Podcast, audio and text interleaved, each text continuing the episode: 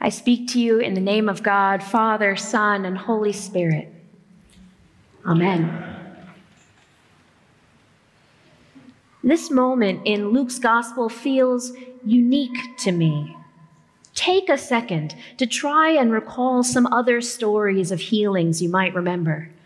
The man lying by the pool of Bethesda, Jesus asking him, "Do you wish to be made well?" The woman with the flow of blood coming near to Jesus just to touch the hem of his cloak, that image in this icon in our chapel. The ten lepers by the roadside crying out, "Jesus, Son of God, have mercy on us." These are just the ones that came to mind for me. There are well over two dozen healing miracles in the New Testament. Maybe others come to you. But pondering this woman bent over for eighteen years, I was struck. Unlike so many of the other healing stories, she doesn't ask to be healed. There is no sign, not even a hint, that she came that morning to meet Jesus. Unlike so many other healing stories, she doesn't even come near Jesus, expressing intent through her physical proximity. Unlike so many of the other healing stories, no one in the crowd speaks up for her. No one calls Jesus' attention to her. "Master, please, this woman is suffering." And unlike so many of the other healing stories, Jesus doesn't ask her why she's come. He doesn't tell her what to do. There's no "take up your mat and walk. Go, show yourself to the priest," not even "stand. Your faith has made you well." None of that.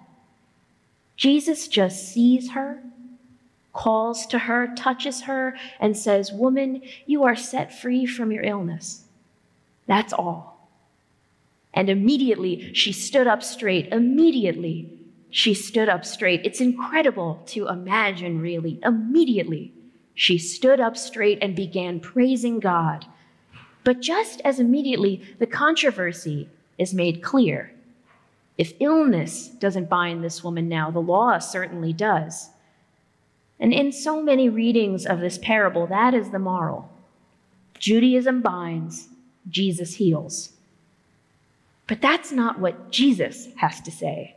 He doesn't say, "No, forget the Sabbath. No, God is breaking into the world in a new way. No, the new thing God in, is doing in me is more important than any Sabbath law, more important than any law." No. Jesus says, freedom is what the law of the Sabbath is all about. Freedom is what the Sabbath is all about.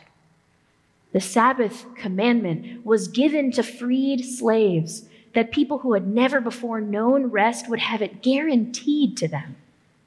And that rest would be rooted in God's love and purpose for them. At the end of a week's labor, they could rest in what is most important. And that would keep them free. That rest, that worship, that connection to what mattered, to who they are and whose they are, that would keep them free. Conflict over the purpose and action of Sabbath, that's actually the same conflict that we hear in the prophet Isaiah.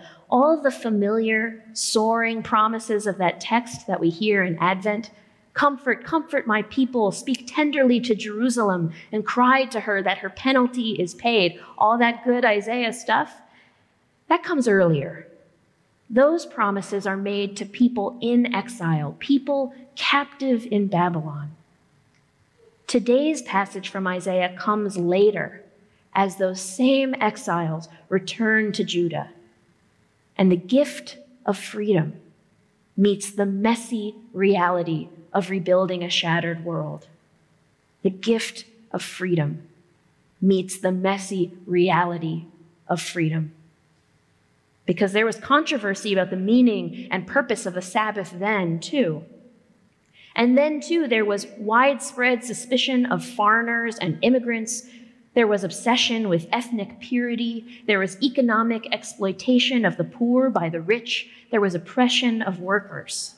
Then, too, the people returning from exile resented those that they found left behind, resented them, mistrusted them.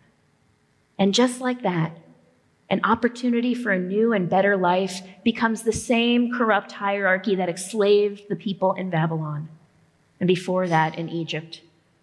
All too easily, the oppressed become the oppressors. All of a sudden, the boundless freedom God is offering is limited by our human jealousy, anxiety, resentment, and greed and anxiety. It bears mentioning again.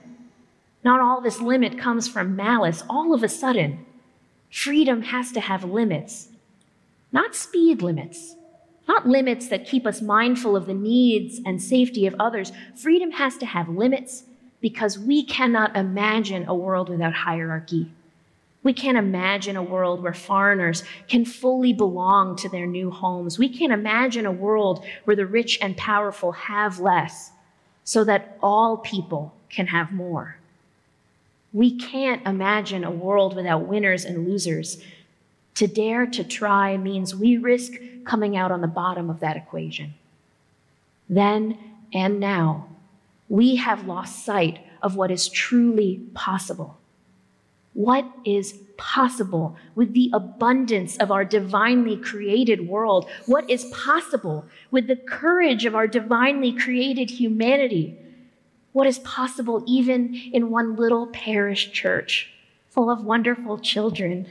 What is possible even in one little parish church from our heritage of Scripture, from God's boundless grace, from blessed assurance, as the old song says, from all that a new life in Jesus Christ has to offer? We have chosen the safety of the status quo. The freedom to dream together can be an intimidating task. The freedom to dream together can be an intimidating task, particularly if we're not the ones that feel yoked, particularly if we're not the ones who feel hungry, or if a Sabbath focused on God means a missed opportunity to focus on ourselves. But I do think that all of us, all of us, have felt what it means to be stuck. Maybe you have felt what it means to be hunched over, your view so narrowed that relief stays out of sight. Maybe you have felt exhausted, unsure of how to imagine a future where there's relief. Just as these scriptures challenge us to confront the ways that we fall short of God's dream for us, I think they invite us to imagine that church this morning, this morning being together, worshiping together, seeing each other, hearing each other. We are invited right here and now to stand up straight, right here and now. That is the tremendous gift of the church, of being in the presence of God's holiness. Like it says in Paul's letter of the Hebrews, even as we are overawed or incredulous, even as we draw near to what cannot be touched, we are on the firm ground of what cannot be shaken. Even exhausted, God will not let your foot be moved, even at our most bent over. When we can't tell the difference between unseeing and unseen, that God that keeps us will not slumber nor sleep.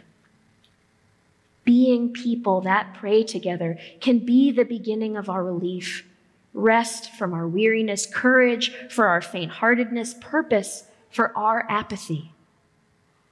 Being people who pray together is just the beginning. Because if, e- if we can even imagine, if we are the body of Christ, if we can even imagine it, how can we not feel hopeful? And how could we keep that hope to ourselves? It is for freedom that Christ has set us free, Saint Paul says. It is for freedom, and brought us together in the promise of new life in this world and the life of the world to come.